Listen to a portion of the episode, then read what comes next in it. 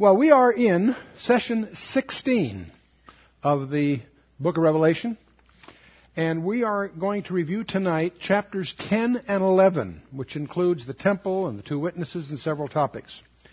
But just to remind us where we are in the book, the book of Revelation, well, first of all, I like to always open by reminding you that it's the only book of the Bible that has the audacity to say, Read me, I'm special. It's the only book of the Bible that says, pronounces a special blessing on the reader of that particular book. No other book does that. It also, in the first chapter, the end of the first chapter, has an outline. It gives you the outline of the book. John is told, Write the things which thou hast seen, which by then he has seen a vision of Christ in the earlier part of that chapter, and the things which are, which will be the following two chapters, and the things which shall be hereafter. Now, chapter 1, from 12 on, had a uh, vision of Jesus Christ that he describes. That's what he had seen. Then he's told to write the things which are, and there are seven letters to seven churches, which constitute the next two chapters that are the most important part of the book. So obviously, we're not going to review it again here, but I highlight, if you're just getting into this for some reason, I encourage you, if you don't do anything else, you really want to master chapters 2 and 3. It's the part of the book that relates to each one of us and is full of surprises and the things which shall be hereafter, metatauta, the things that follow after the churches, from chapter 4 on. We believe chapter 4 on is prophetic. In fact, chapter 4 through 19 is an expansion of a specific seven year period we'll be talking about tonight. So we are obviously in the third of those three sections. In chapter 4, verse 1, John says, After this I looked, and behold, after this was the word is metatauta in the Greek, hereafter, or after this. I looked, and behold, a door was open in heaven, and so on. And we believe that this is, in effect, echoing the rapture. His harpazo. He's caught up into heaven, and he actually experiences. He's, this isn't a vision thing that's sort of imaginary or symbolic. He's actually there. He hears, he sees. Things are explained to him as they happen. He's actually uh, transported forward in time to the rapture period. Very, very vivid language, and, and everything in the book is rendered into signs and those signs are explained somewhere else in the Bible. There's no more telling proof of the integrity of design of the 66 books we call the Bible than to discover that every detail in this book is explained or anticipated uh, somewhere else in those books. We're obviously in the third part hereafter. We noticed as we've gone through the book what we call the heptadic structures. Heptadic, just a sevenfold structure. Because we have the seven sealed book that Jesus opens. Each time he opens a seal, it brings forth a number of things. We notice in these groups of seven, there's always six and then a parenthesis, sort of a catch your breath kind of passage, and then it moves on. As we went through the six seals, we had chapter seven, which dealt with a whole different issue before it went to the seventh seal. When you got to the seventh seal, it introduced seven trumpets. And there again, between trumpet judgment 6 and trumpet judgment 7, again we are in a parenthesis. And this time, the parenthesis is five chapters long. 10, 11, 12, 13, 14. We're going to take two of those. We'll discover that the seventh trumpet, when it does blow, will introduce seven bowls. And even the seven bowls have a little one verse parenthesis in there. But the pattern manifests the architecture of this book. But we're going to focus tonight on two of the five chapters that make up this central parenthesis. We're at the center of the book, actually, interestingly enough. So we're in chapter 10 and 11. Chapter 10 is going to introduce an angel with a little book, and we're going to encounter these mysterious seven thunders. And then we'll get to chapter 11. So that's our first section tonight. The little book in Revelation 10. Understand this is a parenthetical part. Chapters 10, 11, 12, and 13, 14 are, are an interlude, if you will. They will be followed by the seventh trumpet that will usher in the seven bowls of wrath. We're going to encounter this mighty angel very controversial personage. We'll talk about the different views of this. Uh, and he has a little book. And just what is the little book? There's many different speculations. Most people, most scholars seem to feel it is the scroll we've been talking about. It's now been unsealed, and it's reduced by being unsealed. And John is instructed to digest it, in effect. And we'll go through the passage. And then the seven thunders are going to utter their voices. And it's very strange because John was about to write what the thunders said and then is forbidden to. It's bothered me since I was a teenager. Why did he even mention it? He has launched 19 centuries of speculation as to what the seven thunders uttered, because we know they uttered something, but he was forbidden to. And a very strange, this is not a sealed book. Book of Daniel was sealed until the time of the end, you may recall. Revelation is distinctive. It's unsealed. It's open, except for this peculiar little thing. And I'll give you some conjectures as to what that might be about. But let's just jump in. Revelation chapter 10, verse 1. I saw another mighty angel come down from heaven, clothed with a cloud, and a rainbow was upon his head. And his face was, as it were, the sun, and his feet as pillars of fire. We're going to see very quickly that these allusions are very Christ-like. These are the same allusions that we saw in chapter 1 and other places describing Jesus Christ. Many, many commentators infer from that that this mighty angel is in fact Jesus Christ. There are some problems with that view. That's why some scholars don't buy that. He's obviously a very, very key angel, and he obviously is in a very, very key role here. But in the Greek, when it says, I saw another mighty angel, in the Greek you've got two words for another, allos or heteros. If I want another pencil exactly like the one I have, I use the word allos. If I want another pencil of a different kind, I use heteros. See, in English you can't discern that. But in the Greek, the word for another is one of two. You want another exactly like it or something totally different. That's the way it works. The word here in another is allos, meaning another of the same kind. Another mighty angel implies this angel is largely, largely like the other angels we've encountered. You follow me? This is the third appearance in the book of a distinctive, a special distinctive messenger. One was holding back the judgments for a special work of grace in chapter 7 before the seven, the 12 tribes were sealed. There was a messenger of the covenant pouring out fire of judgment in chapter 8 verse 5. And here we have one that seems to be, in some respects, some would argue, in the role of a prophet, priest, and king. And if so, that argument leads to the, those that believe that this is actually an illusion of Jesus Christ. Because Jesus Christ in the Old Testament is sometimes appears as with the title of the angel of the Lord. That never happens in the New Testament, however. The more conservative you are, uh, the, the more you could argue that this is an angel, it's not Jesus Christ himself. But there are people.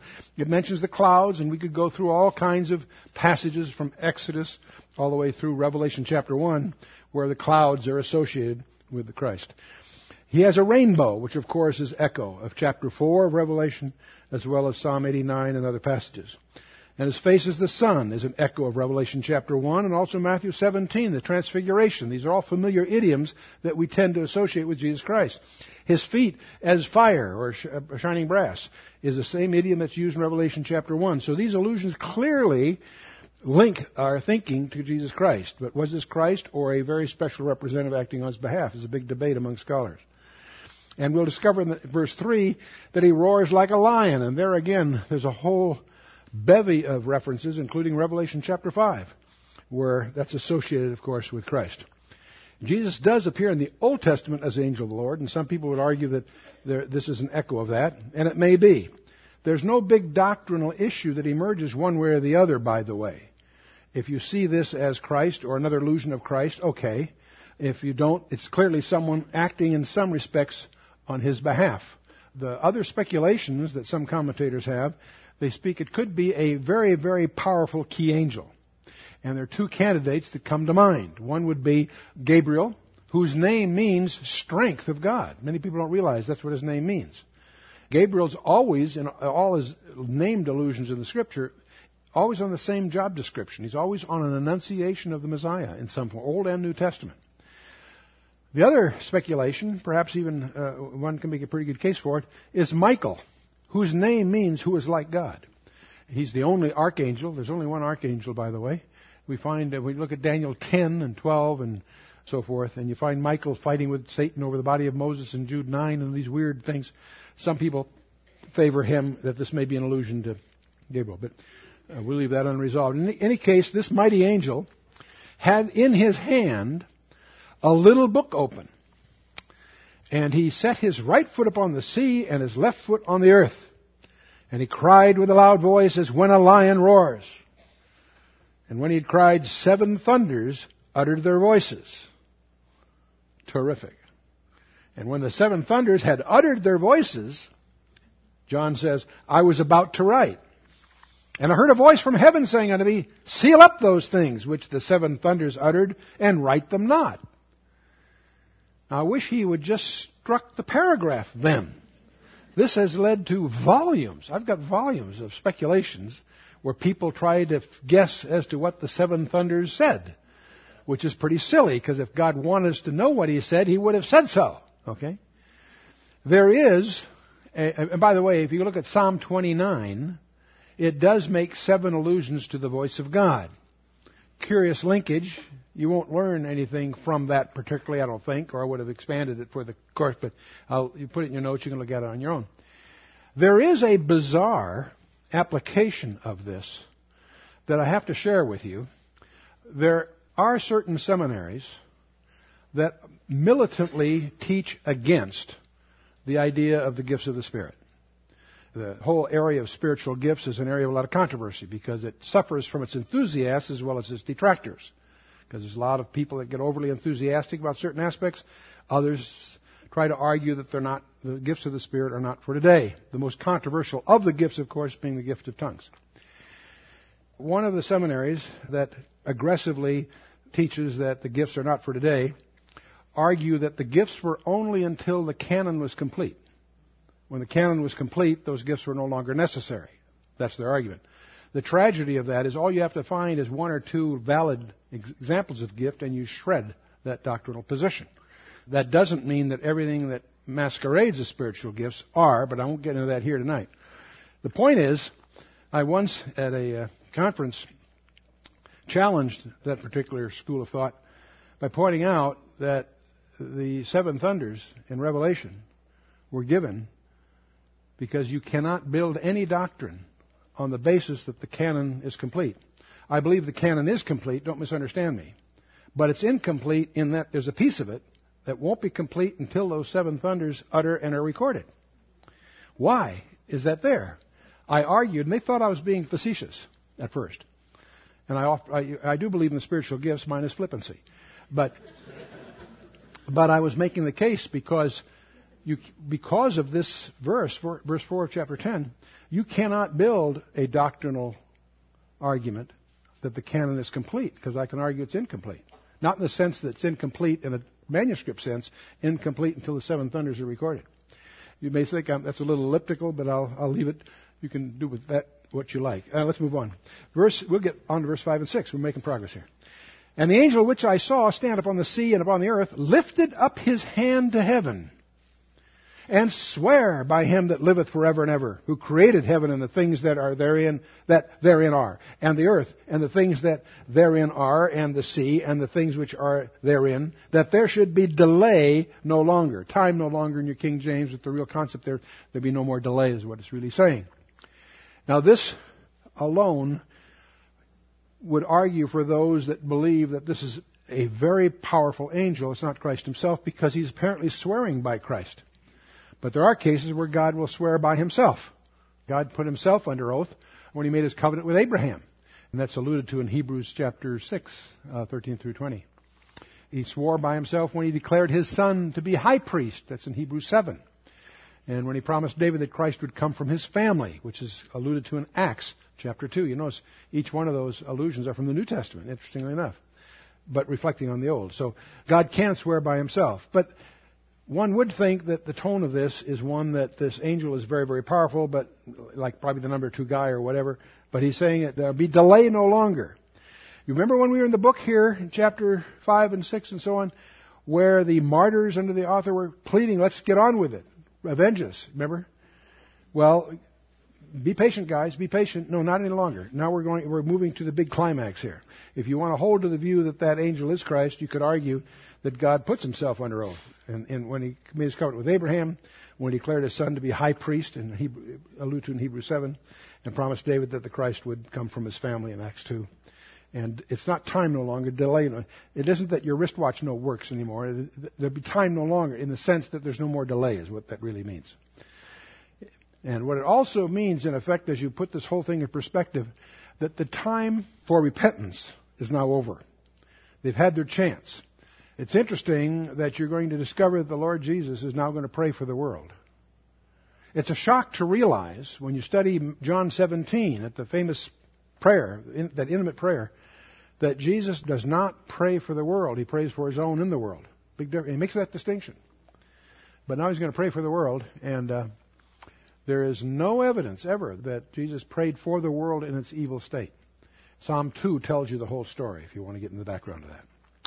Let's move on to verse 7. And, but in the days of the voice of the seventh angel, when he should, remember now, see, we've had six angels, and this is a parenthesis from the six trumpet judgments. The seventh angel with the seventh trumpet is what he's talking about. But in the days of the voice of the seventh angel, when he shall begin to sound, the mystery of God should be finished, as he hath declared to his servants the prophets.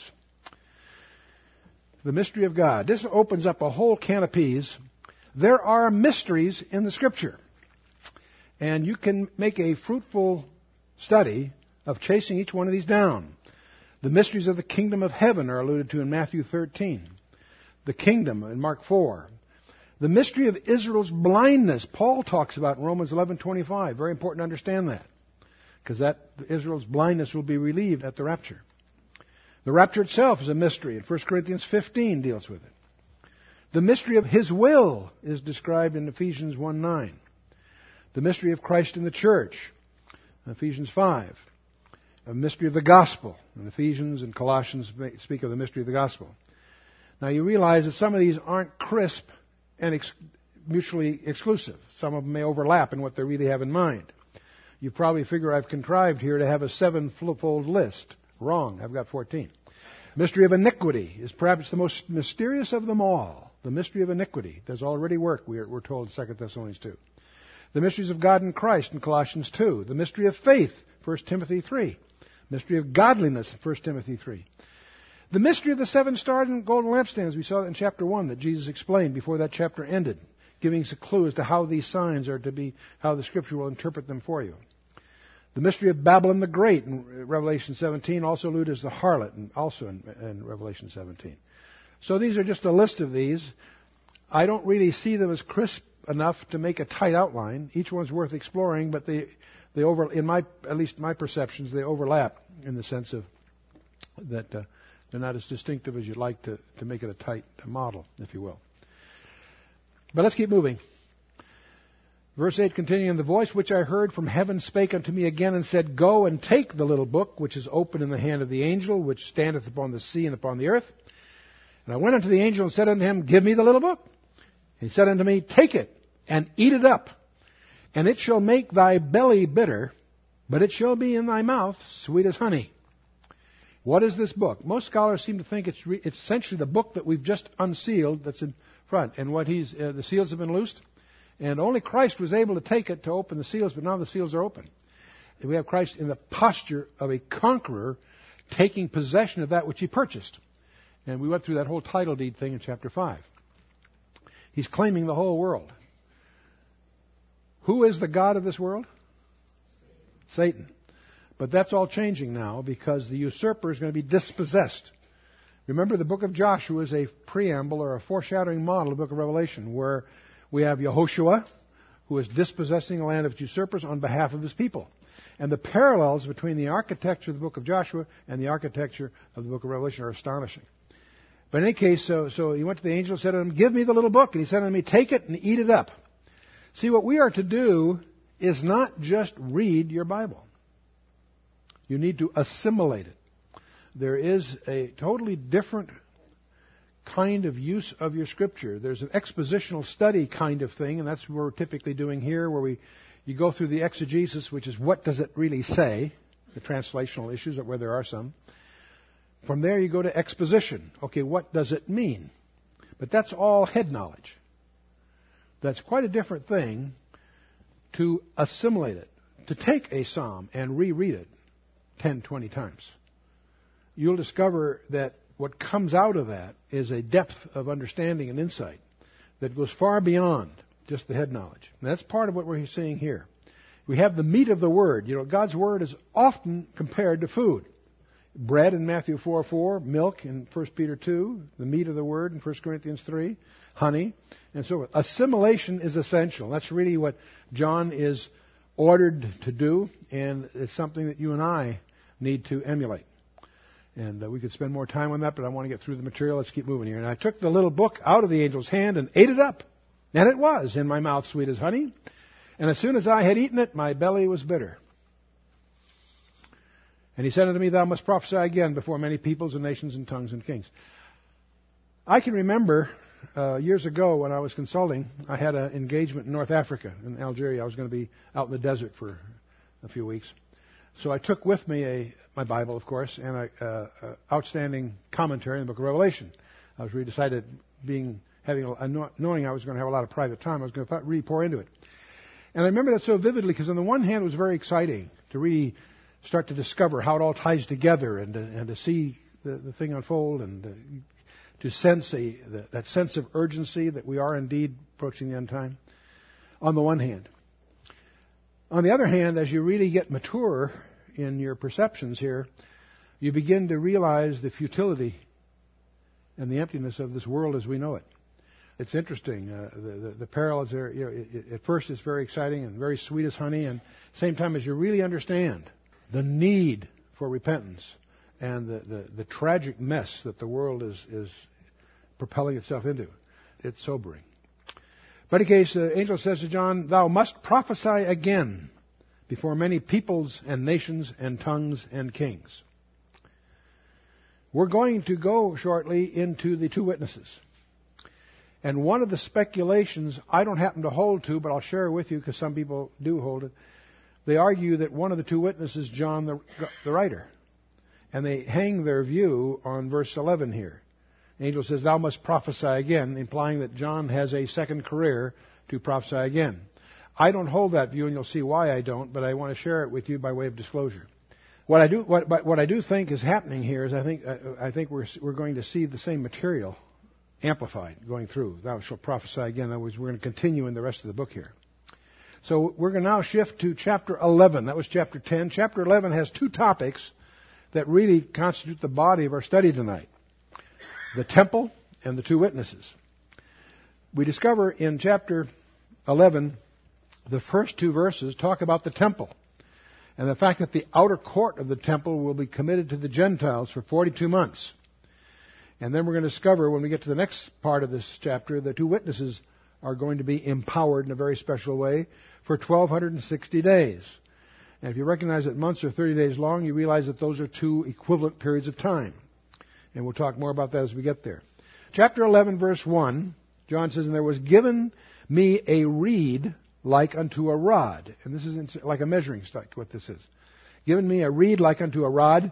And the angel stood saying, Rise and measure the temple of God and the altar and them that worship therein. So he's to measure this. That's a term used throughout the Old Testament, in a number of different places. It's a, a shevet, a, a, a staff that's for measuring, in Psalm 64, in uh, Jeremiah 10, and other places. And it's usually measure, the measurements are usually made in anticipation of a chastisement forthcoming. And judgment does always begin at the house of God. So we have this coming in focus here. The next verse, he says, well, he says, measure the temple of God, the altar. Oh, by the way, the word temple there is naos, that is the temple proper, not the word, contrary word that would be the general temple area. It's the temple proper, is what he's talking about. Measure the naos of God, and the altar, and them that worship therein. But the court which is without the temple, outside, in other words, Leave it out. In fact, the term actually is cast it out, exclude it. And measure it not. For it is given unto the Gentiles, and the holy city shall they tread underfoot forty and two months. Now, the holy city, of course, is what city? The Vatican? Rome? Oh, okay. Jerusalem, obviously. You bet. And there we got the 42 months leaping at us here. You know, it's interesting. I think most of you realize that uh, when the Romans destroyed Jerusalem, they lost the temple, started the diaspora, the Jews were scattered around the world, started 19 centuries of dispersion. In uh, 1967, with the Six Day War, one of the things that occurred as a result of that war is that they regained portions of the old city. Um, and the prophecy books line the shelves saying that, from quoting uh, Luke uh, that uh, Jerusalem be trodden down by the Gentiles until the times of the Gentiles be fulfilled. And dozens of prophecy buffs argued, wow, the times of the Gentiles are over because Jerusalem is now in Israel's hands. And uh, some of my early tapes are probably guilty of the same myopia, if you will. But the city is still being trodden underfoot by the Gentiles. The times of the Gentiles starts with Nebuchadnezzar and finishes at the end of the tribulation under the thumb of the Antichrist. If you go to Jerusalem and try to go to the Temple Mount, you're shocked to discover it's in Muslim hands. The Gentiles are controlling the most sacred part of that piece of real estate today. So the times of the Gentiles has not expired yet. It's still, in fact, it's going to reach its climactic period. But in any case, here is a specific allusion that the outer court of the temple that's here described is given unto the Gentiles for 42 months. They'll trample it. Now, you've probably noticed what I'll call these half-week designations. Any, if you re- recall our study of the 70th week of Daniel, that seven-year period is divided into two halves. Each half of that week of years, in Daniel 9:27, gets its definition. In some places, a half is called 1260 days. Revelation 11 and also 12, that allusion occurs. It's 42 months in Revelation 11 and also in Revelation 13. We also have a phrase you'll run into in Daniel 7 and 12 time, times, and the dividing of time. And in the English, it sounds kind of strange because you and I are used to having singular and plural. We're not used to what's called a dual. Some languages, Aramaic being one of them, have what you call a dual. Uh, you can have single, singular is obviously one. A plural is more than one. In some languages, there's a middle one called a dual. The only place we have it in English is with the word both. If I told you I had all my friends over last night, both of them, you know, I only have two friends. That's, a, that's an example of a dual. It turns out that time is singular. Times here is a dual.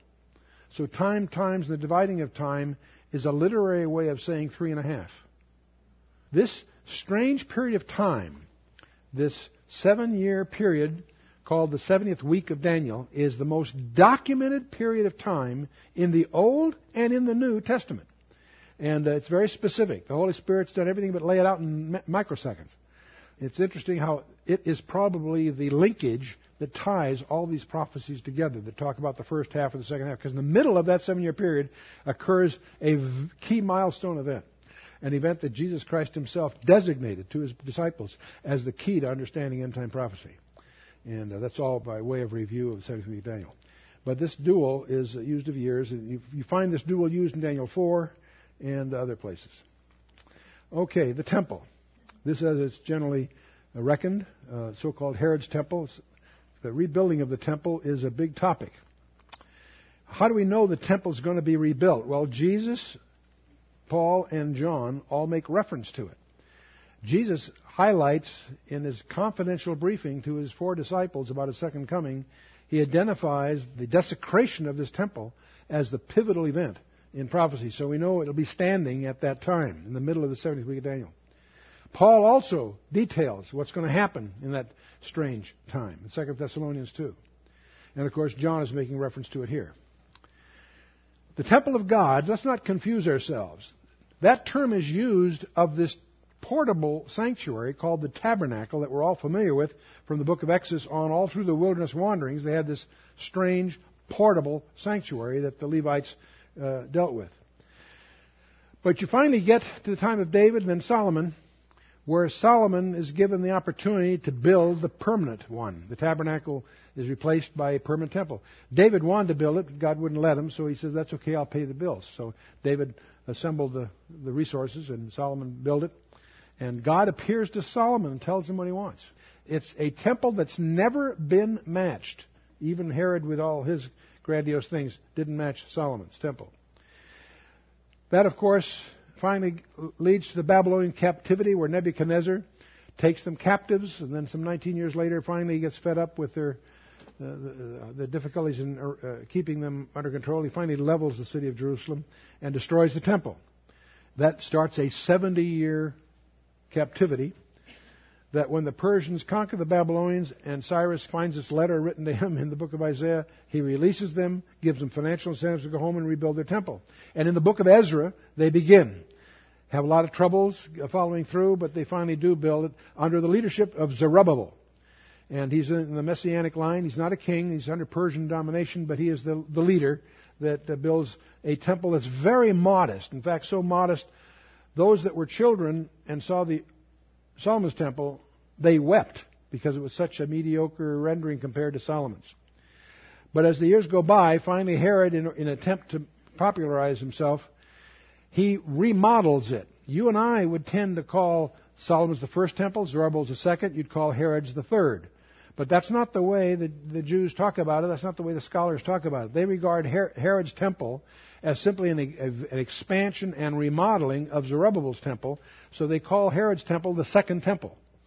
You follow me? It's just a nomenclature, but I don't want to confuse you. Uh, but the temple we're talking about, you would call the third temple. Don't confuse the temple we're about to talk about with the millennial temple that will occur when Jesus returns, and that's described in the last nine chapters of the book of Ezekiel among other places. And we'll talk more about that when we get to Revelation 20. But after the millennium, after this thousand year reign, there won't be a temple that'll be a direct experience with God in heaven. There will be no temple there, strangely enough, because God will be dwelling with us. The temple we're dealing with here in this in chapter 11 is what you and what's commonly called the third temple. It's the temple that the Jews are aspiring to but they're in for a shock because the destiny of this temple is that it's going to be desecrated by the Antichrist. When he gets taken care of and the Lord returns, there'll be a whole other thing, and we'll talk about that when we get later in the book of Revelation. The Temple Institute in Jerusalem is fabricating the elements for the coming temple. And they've built about at least 63 of the 104 or 103 implements that they feel they need. There are several hundred young men in training and by the way, these implements aren't just designed as art pieces, they are designed to be actually used uh, in worship in the temple that they're aspiring to. Now, let's talk a little bit about this Temple Mount. This is an aerial photograph looking southeast from the air. The western wall, it's not the Wailing Wall, it's, that's obsolete nomenclature. They call it the western wall or the Kotel. The Dome of the Rock that gives Jerusalem its characteristic uh, skyline, a Muslim building. Not, it's not a mosque, by the way. It's not the Mosque of Omar. It wasn't built by Omar, and it's not a mosque, but that's, that's technicalities. The Al Aqsa Mosque is the principal mosque, and we'll talk about these things here in a minute. In fact, uh, it'll make more sense if we look at an aerial view. North is at the top in this view, and uh, we have the traditional view that's still embraced by it's the official position of the rabbis in Israel. It's also the official position of the Temple Institute. Is that the temple stood where the Dome of the Rock stands? That's the tradition. They put together a number of things. They also believe that's where Abram offered Isaac. There's reasons why they, they're overlooking the fact that I believe that was further to the north, but that's neither here nor there. That's their, that's their traditional view. They believe that the Dome of the Rock was deliberately placed there to obscure the Jewish presence. And there's a whole background. I won't take the time here. I can tell you candidly, people who take scientific or archaeological interest in this area think there's alternatives to that view. Perhaps the most popular one some years ago was Dr. Asher Kaufman's writings about the northern conjecture. For a number of reasons that I won't bore you with, partly because of a lineup with the Golden Gate and certain aspects of the Mount of Olives and certain rock outcroppings, uh, Dr. Kaufman, he's actually a physics professor at Hebrew University, but he's quite an expert on the background of the temple. If you read his, his book is published in Hebrew except for one page in which Chuck Smith and I are given credit for having financed his early research. But in any case, uh, his conjecture created quite a stir some 15, 20 years ago when it first emerged. If for no other reason than if he is correct, the Dome of the Rock would be in the outer court, the court of the Gentiles. And that would seem to fit the Revelation chapter 11, the model, if you will. And Dr. Kaufman's a good friend, and we, we, we, appreciate his friendship, but I have to tell you candidly, we've come across something else that intrigues us even more. There are some problems with either of those views if you try to build a three dimensional model of the Temple Mount.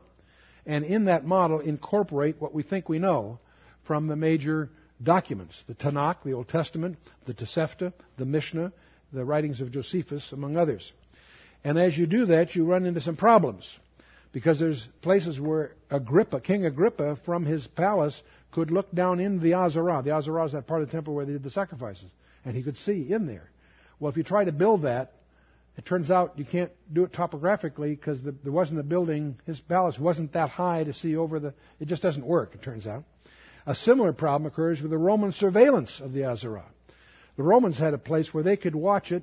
The Jews didn't like that. They appealed to Nero, and Nero did give them permission to build a partition so the Romans couldn't watch. But the point is, when you try to reconcile that in three dimensional model, it doesn't work because the, the topography doesn't work right. There's also a water aqueduct that fed the temple, and to make a long story short, if the temple stood where the Dome of the Rock stands, it would be 21 meters too high to be fed by the aqueduct.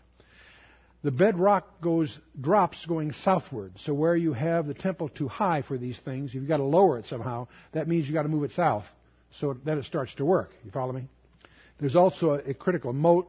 The place that most people think is the Antonia fortress would be would put the moat between it and the temple. And obviously that doesn't make sense because Antonia fortress was built to protect Jerusalem from the north. The moat would be on the north side of the, the fortress. The fortress was adjacent to the Temple Mount. When you cut through all of that, there is a belief by some scholars that the, the Antonia fortress actually was where the Dome of the Rock stands today. The temple itself was further to the south. There's an issue with the Hulda Gates elevation. I won't go to that here. But Tuvia Sagiv is an architect in Tel Aviv who's, among other things, quite well known for really having pioneered taking a good second look at the archaeological presumptions here. But one of the things that Tuvia noticed, he noticed the Dome of the Rock, the Al-Quds Fountain, and the Al-Aqsa Mosque are on a center line. Now, to an architect, that implies a plan. And that caused him to do some research. He investigated how the Romans built. Oh, you need a little bit background history, first of all. The fall of Jerusalem was in 70 AD when the temple was destroyed. About 132 AD, some 60 years later, Bar Kokhba has his famous revolt, where he throws off the yoke of the 12th Legion, something they never recovered from. It takes the Romans three years to get their act together, but they finally regain Jerusalem. And by then, Hadrian has decided that they can no longer w- rule this unruly place as long as there's any Jewish presence in Jerusalem. So he orders the city of Jerusalem plowed under. The temple was destroyed in 70 AD, the city wasn't. But in 135 AD, they plow the entire city under, and they build a Roman city on top of it called Aelia Capitolina, which is named after Hadrian's middle name and whatever. And it's built over the city ruins. We also know from the records that they built a temple to Jupiter over the site of the Jewish temple. You say, well, great. What does a temple of Jupiter look like? Well, according to Jerome's commentary on Isaiah, there's an equestrian statue of Hadrian was put right in the middle of, over the Holy of Holies. Those are in the records. Well, it turns out there is a Jupiter temple at Baalbek, Lebanon. In fact, it was built by the same guy at about the same time as the Temple of Jupiter was built in Jerusalem. The one at Baalbek is, is, is uh, you're able to analyze it and study it. This will mean more if I show you an aerial view of it. The way the Romans in the first and second century built their temples, they would start with a rectangular basilica, temple proper. Across a courtyard, they'd build a polygon, sometimes a hexagon, sometimes an octagon, sometimes a circle. And in that courtyard between the two, they would put in the center a key statue and other ornamentation. That's their basic architectural model. If you take this floor plan of the temple built by Antonius Pius in Baalbek, and you, you take it and you lay it on top of the Temple Mount, it fits perfectly. The Al Aqsa Mosque has been rebuilt six times in its history because of earthquake damage, so it doesn't fit exactly the dimensions, but it's close. Uh, obviously, the Dome of the Rock is an octagon, not a hexagon, but other than that, they fit nicely. If this inference is correct, what it implies is that the Romans built a temple to Jupiter over the Jewish temple. That, that would be about the second century. In the meantime, the third century, the world converts to Christianity. So these things get converted to Christian use. When the Muslims overrun them, they convert them to Muslim use and, and rebuild on the foundations the, the, the structures that are there today. It's interesting that the equestrian statue to Hadrian was over the Holy of Holies. The likely place it would be is right in the middle of that courtyard. What's in the middle of that courtyard? The Al-Quds fountain. If you've been there, you know there's a fountain that they can wash at and so forth. What's interesting about that is the fear of every Jew is they would not want to inadvertently walk over the location of the Holy of Holies. They don't know that it's there, but they couldn't anyway because of the fountain in the way. Follow me? The dream of every Jew in the, over the 19 year, uh, centuries has been to get as close as he could to the Holy of Holies. Well, the Western Wall is as close as they can get. They're closer than they realized because they thought they think it was further north. No, it's actually right across from there. So the architecture, all of this is by Antonius Pius. The same guy did both of them, and the Hadrian statue over the Holy of Holies appears to be there. So that's this is one conjecture, but it holds it holds a lot of uh, merit. So there's three conjectures: the southern conjecture, that would be exemplified by the current writings of Vitruvius Sagiv. It's not a new idea. It's been there, there's lots of architects in the, uh, through the centuries that have inferred this for several reasons. There's, of course, the traditional view that is still the official view in Israel today. And, of course, there's the northern conjecture by Asher Kaufman. We will not know until we can get at that to do serious archaeological study, which it is. But the Muslims, with bulldozers and trucks, are destroying everything they can find that would imply any Jewish presence to the Temple Mount. 18,000 tons of artifacts have been put on the, on the dump. If you take a thermograph, an infrared photograph of the eastern wall, a thermograph is energized by heat release, and so it gives you clues as to what's, what structure lies underneath. And there's interesting, there is a gate that would line up with uh, the Al-Quds fountain that is that might be the real Golden Gate rather than the traditional one. Bear in mind that wall is a 15th century Turkish wall. It, it, what we're seeing is hidden behind it. So there's lots of opportunity here for research as the opportunity might present itself. It turns out the bedrock drops so much that you could actually rebuild the temple in a modest, modest form without touching the Temple Mount, putting it underneath. This is very fanciful. It obviously isn't going to please either the Jews or the Muslims, but it is a creative proposal. It dramatizes the elevational issues that you're dealing with. And we have briefings on all this if you want to get into it more seriously. Well, let's get to the other meat of this uh, chapter, and that's the two witnesses. We saw the temple measured in chapter, the first two verses, and now we have the two witnesses. They are empowered, these two strange witnesses are empowered for 1260 days. Verse 3 of chapter 11 I will give power unto my two witnesses, and they shall prophesy a thousand two hundred and threescore days clothed in sackcloth.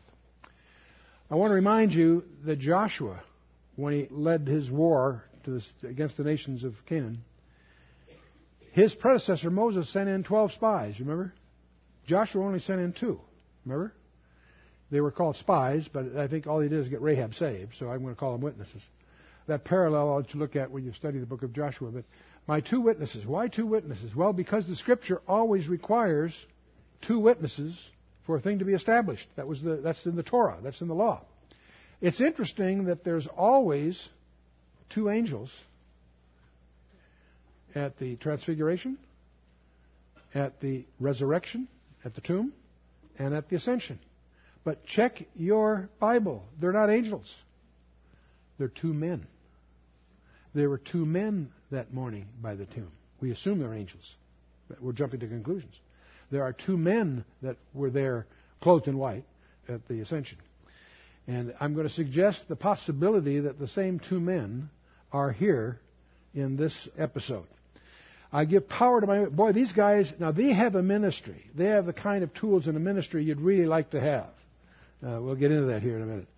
Clothed in sackcloth. This is a ministry of repentance. It's not a ministry of grace, it's a ministry of repentance. But by the way, my two witnesses, in the English, you don't quite get the impact. What it says in the Greek is the, the two witnesses of mine. And there are cases in the Greek where the the isn't an incidental article, it's a form of emphasis, intense emphasis. What this implies in the Greek that these are two witnesses that you previously know about. They're important, they're significant. The two witnesses of mine are what it really says. A subtlety that will become important as we try to wrestle with who, who are they. Well, first of all, they're identified historically for us in, in verse 4. These are the two olive trees and the two lampstands standing before the God of the earth. The olive trees are the trees of oil, if you recall. And this is all an allusion from Zechariah 4. It's a very clear historical allusion. Zerubbabel and Joshua were the two guys that reestablished Israel after the captivity. Zerubbabel was the leader, the governor, if you will, and Joshua was the priest. And the, the two of them teamed up to reestablish Israel, and they're talked about in Zechariah 4. In fact, they're modeled as a menorah that is fed by pipes that come from olive trees, two olive trees. In other words, it's a vision, but the point is the olive tree, the oil from the olive trees goes directly into a bowl which feeds the menorah. It's a, the imagery there is trying to convey that they have a continual filling of the Holy Spirit. That's what that's talking about there. And that's what is idiomatically here. So historically, the allusion is Zerubbabel and Joshua. The real question is, what is it prophetically? Obviously, in, in that passage, Zechariah chapter 4, the idiom, idioms there talk about being continuously filled by the Holy Spirit. But let's take a look at the peculiar powers that these two guys have. If any man will hurt them, fire proceedeth out of their mouth, and devoureth their enemies. And if any man will hurt them, he must in this manner be killed. You know, there's times when you're facing a hostile audience, you really would like to have some of those powers. You got a problem with what I said? Zap, you know. It's interesting that John and James wanted to do that, and Jesus rebuked them. You may recall in Luke. But here they have that power. And look, look at what, more specifically. These have the power to shut heaven that it rain not in the days of the prophecy. They have power over waters to turn them to blood and to smite the earth with all plagues as often as they will. No, this is uh, these. The, there are four specific powers. Who do they remind you of? Moses, indeed, yeah, and Elijah, both. Let's talk a little bit about identities. In John chapter one, John the Baptist was creating such a stir that the temple sent an inquiry team over to Jericho. That's 20 miles away, by the way. They had such a crowd drawn from Jerusalem for his meetings that uh, they had to check it out.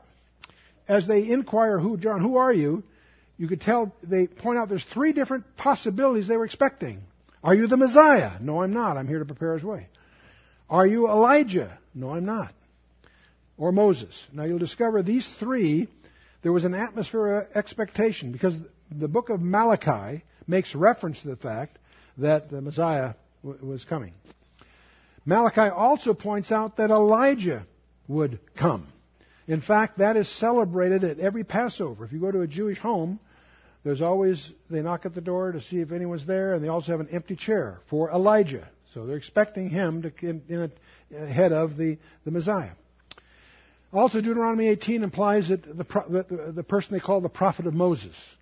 But these three, they, they inquire of John the Baptist, are you this, are you this, are you this? And no, he's not, and he gives his answer. But the point is, you can understand the expectation there. John the Baptist said he is not any of these. Uh, he's just a, he's a forerunner, and that's all in John one. It's also uh, alluded to in Matthew 11 and 17. John the Baptist was not Elijah. He could have been had they accepted him. That's a whole that's a strange uh, line of reasoning from a remark that Jesus made. But John the Baptist did not turn the hearts of the children as Malachi had predicted, nor usher in the great and dreadful day and so forth. These are things yet to happen. Let's talk about identities. There are two ministries in the Old Testament that are unfinished, that were not finished. Moses blew it. Here he was in Egypt 40 years. Then he, he's on the run for having killed an Egyptian. Then he's in Midian for 40 years. Then he goes back and does the Exodus thing. And then he wanders with these this entourage for 40 years in the wilderness. He's 120 years old. And these are an unruly, stiff necked bunch. But Moses is told to do certain things. He previously had struck, they needed water. He prayed to the Lord to strike the, strike the rock, which he did. Water came. Great. Years later, they're again without water. And the Lord says, Speak to the rock. And Moses, by now, is so frustrated with some other thing he went and struck the. He did the way he did the last time. And God calls him to the side and says, "You didn't. You you you haven't represented me accurately. You you let them think I'm mad at them. I'm not mad at them. So because he didn't do it the way God said, you don't get to go in the promised land. 120 years of commitment doesn't matter. You'll get to see it from the hill, but you're going to die before they go in. And he accepts that. But it's kind of a shock when you stand back and, and, and look that all over. But Moses' ministry, I'm going to suggest to you, was unfinished. Another one is Elijah. He was caught up in a whirlwind. These are the two, for lots of reasons, that I suspect, don't take my word for it, I'm just explaining why we, why we hold the view we have, that the two witnesses are Moses and Elijah, literally. In fact, I think they had a staff meeting with the Lord about a second coming. We call it the Mount Transfiguration. And uh, in Matthew 17, Peter, James, and John are with Jesus on the Mount, and Moses and Elijah show up. And Peter is so impressed with the whole episode that in his letters, Peter, First Peter, Second Peter, he makes reference to this, and he makes an allusion that they were discussing the second coming, his death and, and return.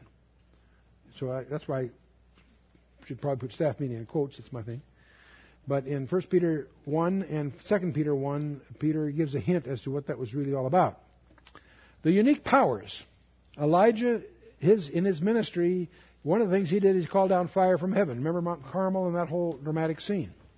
There were several occasions where he did that. He also shut heaven, and it's interesting that in the scripture, you know that he brought rain after a three and a half year drought. What you don't learn from the Old Testament, but you learn from the New Testament because in Luke 4 and also James 5, it makes reference to the fact it was Elijah that shut the heavens. And so he shut the heavens and he also then brought rain, and the duration of their drought was three and a half years. Interesting because that's the same duration involved with the two witness situation. Do you see the pattern? This leads to something else, by the way. There are two different hermeneutics about prophecy. Most of us think of prophecy from the Greek model prediction, fulfillment.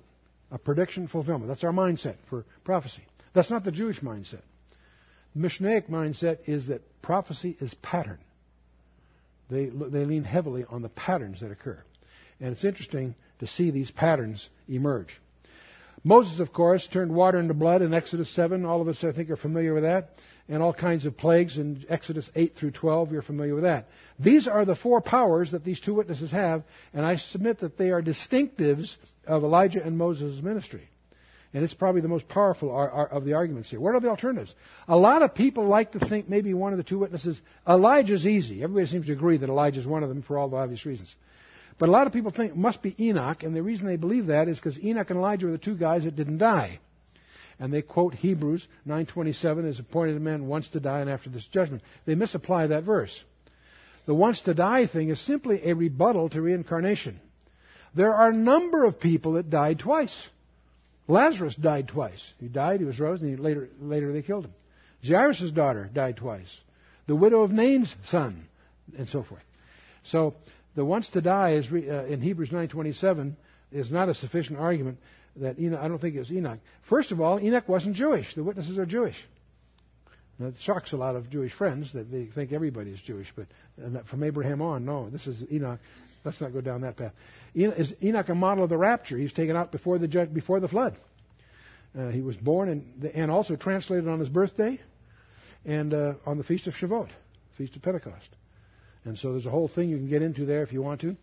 Other people think it's John the Apostle and the writer of the book of Revelation because that verse in chapter 10. You will prophesy again. So, well, maybe he's one of the two witnesses. I don't think so because he's the writer, not a participant. And then, of course, John the Baptist is another view but he said he's not. So, anyway, that's all that. So, there's the two witnesses. They're empowered for 1260 days. They call down fire from heaven, and, and, and uh, they can also shut heaven with new rain for three and a half years, turn water into blood, and smite the earth with plagues. And obviously, the first two are Elijah's unique distinctives, and the last two are Moses' unique distinctives. I think that, to me, the pattern's pretty clear.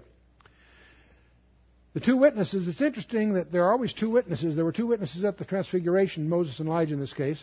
There were two men at the resurrection at the garden tomb, Luke 24. I would not be surprised if they were also were Moses and Elijah, although the scripture doesn't say that. It just says there were two men wrapped in white. And there are two witnesses at the ascension in Acts chapter 1. And it wouldn't surprise me if the two men in all three cases were the same people. But here's the part I like in verse 7 And when they shall have finished their testimony, the beast that ascendeth out of the bottomless pit shall make war against them and shall overcome them and kill them. This is the first mention in the book of Revelation of the beast that rises out of the bottomless pit. Uh, the Antichrist, as we tend to call him. It's interesting that he's going to successfully kill them. It's interesting that they are invulnerable as, until their ministry is finished. No one can touch them till they finish their mission. Do you know who else that is true of? You. As long as God has a purpose, you're protected. Interesting. Think about that. When they shall have finished their testimony, then the beast that sent out of the bottomless pit shall make war against them and shall overcome them and kill them. It's interesting that Matthew 16 promises that the church will not be overcome, prevail. Same word. This demonstrates that they're not part of what we call the ecclesia, the church. But they, uh, any of the Antichrist will kill them, and we'll talk more about that when we get to chapter 13. And their dead bodies shall lie in the street of the great city, which is spiritually is called Sodom and Egypt, where also our Lord was crucified. So the Antichrist is going to kill them, and their dead bodies are going to lie in the street for three and a half days, it turns out, of that great city, which is spiritually called Sodom and Egypt. Now, those, he's speaking in spiritual idioms there. Sodom in terms of immorality, and Egypt in terms of idolatry. But so that you don't misunderstand, he adds a phrase to clarify what he's talking about where also our Lord was crucified. Where was the Lord crucified? In Jerusalem. And that's where they're going to be killed, and that's where this is going to take place. And they of the people and kindreds and tongues and nations shall see their dead bodies three days and a half, and shall not suffer their dead bodies to be put in the graves. And they that dwell upon the earth shall rejoice over them and make merry, and shall send gifts one to another, because these two prophets tormented them that dwelled on the earth. Here again, I want to highlight your phrases here the earth dwellers. There are two kinds of people on the planet Earth those who are pilgrims, whose real home is heaven, and those who are dwellers of the earth. It doesn't just mean they happen to be, they are dwelling in the earth. That's a, a distinctive phrase used throughout the book of Revelation. They that dwell upon the earth. And they're going to, they're going to rejoice. They are so upset with these two prophets who've been ministering for three and a half years and now they're killed. They don't even bury them. I, I, I guess this is a CNN exclusive. You got to you, you tune in and watch, watch it on the internet or whatever. There they are, and everybody on the earth. This is the only rejoicing in the Book of Revelation by the world. The world is celebrating that these two troublemakers are finally done in. And man, here comes the exclusive. And after three days and a half, the Spirit of life from God entered in unto them. And they stood upon their feet. And a great fear fell upon them which saw them. Boy, I can imagine. Can you imagine that scene? And it's not, when the rapture occurs, it'll occur in the twinkling of an eye. When Jesus rose, it was slow. And I think the same thing here. They stand, first of all. That's got to rattle the cameraman. Great fear fell upon them which saw them. I'm reminded of the phrase in Daniel 5 where their knees smote one against another, you know. And they heard a great voice from heaven saying unto them, Come up hither. And they ascended up to heaven in a cloud, and their enemies beheld them. Can you imagine that scene? I don't know what kind of sense of humor Moses and Elijah have, but on the way up, I could imagine all kinds of things they might say. Watch for the sequel, guys. Man. And the same hour there was a great earthquake, and a tenth part of the city fell, and in the earthquake there were slain of men seven thousand. And the remnant were affrighted and gave glory to the God of heaven. The second woe is past, and behold, the third woe cometh quickly. That verse 14 hits you between the eyes because you've by now forgotten that all of this was an insert between woe 2 and woe 3, or between trumpet 6 and 7. We're going to pick that up now, but this has all been sort of parenthetical explanatory uh, discursive here. The tenth part of the city, that's typically the tenth part belongs to the Lord. And slain of 7,000. I find that kind of interesting. I'm not sure there's a linkage here, but I remember Elijah was all pouting in his big pout. And God says there's 7,000 Israel you don't know about. Remember? 7,000 again, leaders and so forth. There may be some parallelism there. I'll leave that up to you to, to sort through if you like. So again, we have this heptadic structure. We've been looking at, we've had the three woes, and this uh, parenthetical passage that we're part of we're not finished with the parenthetical part, passage yet, but uh, is, is between trumpet 6 and trumpet 7, if you will. And the trumpet 7 will lead, when, when we get to it, to the seven bowls, and they'll also have their little parenthesis there. Finishing up this chapter, the seventh angel sounded, and there were great voices in heaven saying, The kingdom of this world are become the kingdoms of our Lord and of his Christ, and he shall reign forever and ever. This is a place where the authorized version has a subtle difference from the King James, and the King James is wrong. It's singular. The term there in the Greek is actually a singular term. The kingdom of this world. It's Satan's kingdom we're talking about. Singular. Small point, but uh, uh, for what it's worth. And the four and twenty elders which sat before God on their seats or thrones fell upon their faces and worshipped God, saying, We give thee thanks, O Lord God Almighty, which art and wast and art to come, because thou hast taken to thee thy great power and hast reigned. It may shock you to realize that God hasn't reigned. He's sort of, he's in control, and he intervenes from time to time in a number of ways. We wish he did more often, but not in the sense of reigning. And uh, this is what is being ushered in here. The hast reigned is a mistranslation. Thou hast begun to reign is more accurate translation. It's an ingressive first aorist active indicative for those of you taking notes. It indicates that it's something that's now begun. And the nations were angry, and thy wrath is come. And the time of the dead that they should be judged, that thou shouldest give reward unto thy servants the prophets and to the saints and to them that fear thy name, small and great, and shouldest destroy them which destroy the earth. This is a wrap up phrase giving you the table of contents, sort of, of what's coming.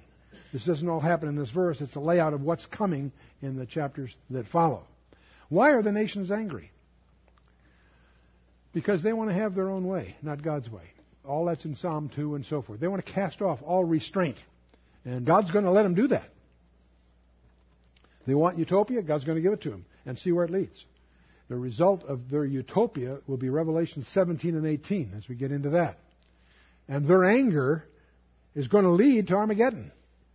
It's hard for us to imagine the nations taking up arms against God. That's what Psalm 2. Read Psalm 2. The Trinity talk about it among themselves. And God's anger is, He's not dispassionate. He's not despairing. He's angry. He hates sin. And then we get to the last verse. And the temple of God was opened in heaven, and there was seen in his temple the ark of his testament. And there were lightnings and voices and thunderings and an earthquake and great hail. Don't let this verse confuse you. The ark of the covenant has always been in heaven. What was on the earth was a replica. Was a replica that was made after the pattern that Moses was shown on the mount. That's in Hebrews 9:23. That's the Ark of the Covenant, and the Ark of the Covenant is in heaven. What is going to be on the earth will be the mercy seat. Be, i believe it's going to be the throne from which he rules. And that gets into a whole other discussion. I encourage you to dig into that if you want to learn about that. The seat of mercy is a briefing package that makes a distinction between the Ark of the Covenant and this, what we think of as the lid, the, the mercy seat. Uh, we believe that uh, it's very possible that is, that is being controlled by the Ethiopians and will be presented as a gift to the Messiah on Zion when the time comes. They don't even realize that but the real issue is the mercy seat, not the Ark of the Covenant. But uh, there are seven great openings, by the way. Just I'm just putting this on to prove that you can never list all the sevens because you think you have. There's always another. There are seven great openings in the book. Door opened in heaven, chapter four. The seals were opened in chapter six. The abyss opened in chapter nine. The temple of God opened in chapter eleven. The tabernacle of testimony will be open in chapter fifteen. Heaven is open in chapter nineteen. The books of judgment are open in chapter twenty. And how many are there there? Good guess. Okay. Okay, so for your next session, this is important. Read chapter 12 more than once. It's one of the most important strategic summaries in the Bible, not just in the book of Revelation. And as you do that, your challenge is to figure out who is the woman in chapter 12. Most commentators have it wrong. You'll see why. Now I say most, many commentators have. And how does this chapter affect our perspectives today. How will this chapter, the thing as you read it, think about it, how does it imp- impact our perceptions, our prejudices, our perspectives today? And that's your challenge for next time. Let's stand for a closing word of prayer. Let's bow our hearts. Father, We just thank you for who you are. And we thank you, Father, that you've provided us this opportunity to know you, to get to know your Son, Jesus Christ. We pray, Father, that you would just help us to grow in grace and the knowledge of Him. Help us to understand the extremes that you've gone to that we might live and that we might be spared these dark things coming. We thank you, Father. You have provided a remedy for our sinfulness. You've provided an eligibility that we could never earn for ourselves. We thank you, Father, for that gift of grace. But we also thank you for your word, Father, and we thank you for this little book that we too need to assimilate, to digest, so that we too can prophesy again to many tongues, people, and nations. Father, we would pray that through your Holy Spirit you would illuminate that path before us, that you would help us understand specifically what you'd have of each of us in the days that remain, that we might be more responsive to your will, that we might be more fruitful stewards of the opportunities before us. But that in all these things, that we might grow in grace and the knowledge of the Lord and Savior, and that we might be pleasing in your sight. As we commit ourselves this night without any reservation whatsoever, we commit ourselves into your hands. In the name of Yeshua, our Lord and Savior, Jesus Christ. Amen.